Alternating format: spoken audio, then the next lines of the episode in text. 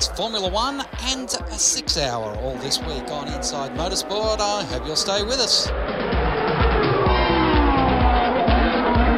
Lachlan Mansell joins us from Wakefield Park, and uh, before we talk about the upcoming six hour at Wakefield Park, uh, of course, Lachlan, Formula One has been rocked the passing of Jules Bianchi, who was injured last year in what was a, a crazy accident at the time. Yeah, very, very sad news Formula One community, especially when you think that this is the first death in Formula One since Ayrton Senna back in 1994.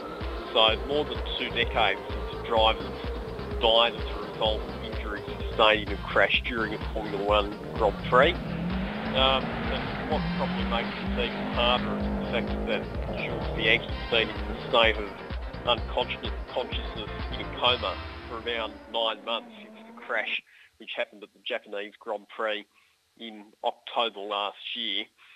And in many ways, sort of similar to Ayrton Senna's death, when you think back to, to Senna's crash at Imola, um, it was a freak accident in that it was a component from the suspension on his Williams that pierced his helmet and gave him the critical head injuries that resulted in his death. And um, with Jules Bianchi's crash, crashing into the recovery crane that was recovering another stranded car by the side of the circuit, um, just, you know, the, the odds of that sort of crash happening must have been so minuscule, but unfortunately they did happen. And very tragically, um, a very talented young driver has lost his life as a result the sport had been seen to have made so many safety improvements? Well, there are some people in the industry who made the comment after Ayrton Senna's death that it was one of the best things that had happened to Formula One because of the vast safety improvements that were made afterwards and the lack of serious injuries or deaths for such a long time following. But what Jules Bianchi's crash shows is that Formula One can't afford to rest on its laurels and there are still improvements that need to be made in the pursuit of a fatality-free Formula One. And to the credit of the Formula One World Championship organisers, a number of improvements have already been implemented, including the introduction of the virtual safety car, which allows them to bring the whole field under control at a reduced speed instantly. Mm. And of course, this is the this is the uh, factor of the accident which has confounded many because it was during a full course safety car situation that uh, Jules Bianchi has come off the road in wet conditions and and ended up into the recovery vehicle. So it, because now we have a mandated limited speed that they can move around the circuit, this chasing and trying to catch back up to the train should not occur yeah, that's that's pretty much right. I don't think there was actually a safety car when Adrian Sutil crashed in Japan. I think what was happening was they were actually covering that particular corner with the local double-waved yellow flag, which ultimately leaves it up to the discretion of the drivers on the circuit as to how much they slow down. Clearly, Jules Bianchi didn't slow down enough, and in very wet conditions, he went spearing off at the same corner and uh, the rest is, is, unfortunately history. With the virtual safety car, it's a more arbitrary restriction that's placed on the speed that drivers can travel. They're actually given a delta lap time that they have to stick to and not exceed. So, um, and the other advantage as well of the virtual safety car is because it's instant, you don't have the situation where, like you say, drivers are still racing at full speed for, in many cases, the best part of the lap to catch up to the train behind the actual safety car. Yeah, it's uh, going to be interesting how when the Formula One get back onto the track because since the last time we spoke, so much has happened. Well, so many more Mercedes wins, but it has been an interesting year. Um, it'll be interesting to see how they market now when they go back out on circuit. Yeah, well, the next uh, race meeting for Formula One is the Hungarian Grand Prix, which is this weekend.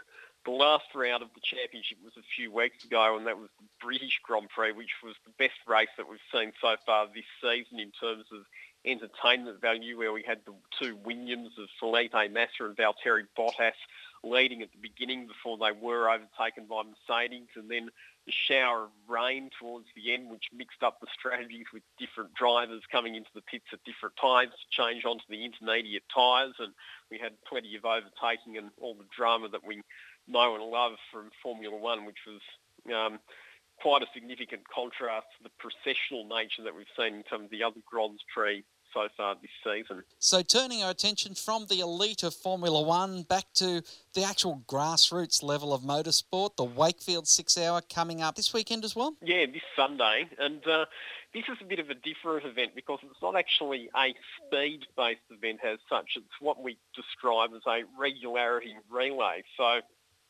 teams enter uh, with either five or six drivers uh, who all bring their own individual cars as well. And then they take it in turns to do stints in their car out on the racetrack. And each driver has to nominate a lap time and then stick as closely to that time as they can. And there's a lot of strategy in terms of how long you leave each driver out on the circuit for when you do your pit stops to swap drivers. And the winning team is the one with the drivers who are most closely able to stick to their nominated lap times. And there's a couple of mathematical formulas that we use to work it all out. But it really is a great club level event. It's all about strategy and teamwork rather than so much necessarily door-to-door racing.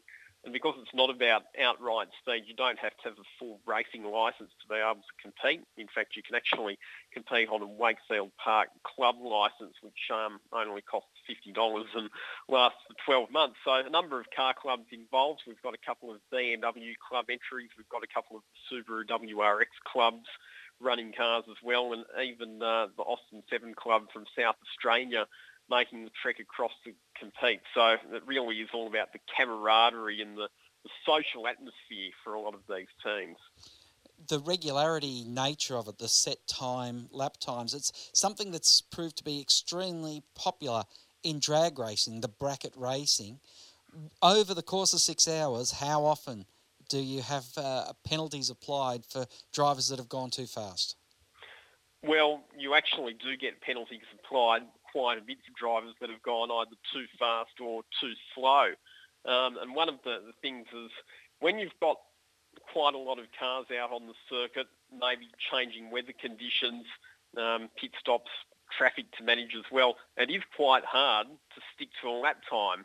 Um, and one of the things about the event too is that uh, lap timers or timing devices in the car is not allowed. So it is up to the driver's natural feel and ability to try and stick as closely to their nominated time as they can. So, Lachlan, for the teams, how does a driver then ch- work out how quickly he's going around the track? Is Saturday a day where he can just set himself up and get himself familiar, or is it all done on the Sunday? Uh, so this year it's a one-day event, so there'll be a couple of hours of practice on the Sunday for the drivers to work out how fast they are, and then they nominate their times based on that information. You're talking about the driver and their car.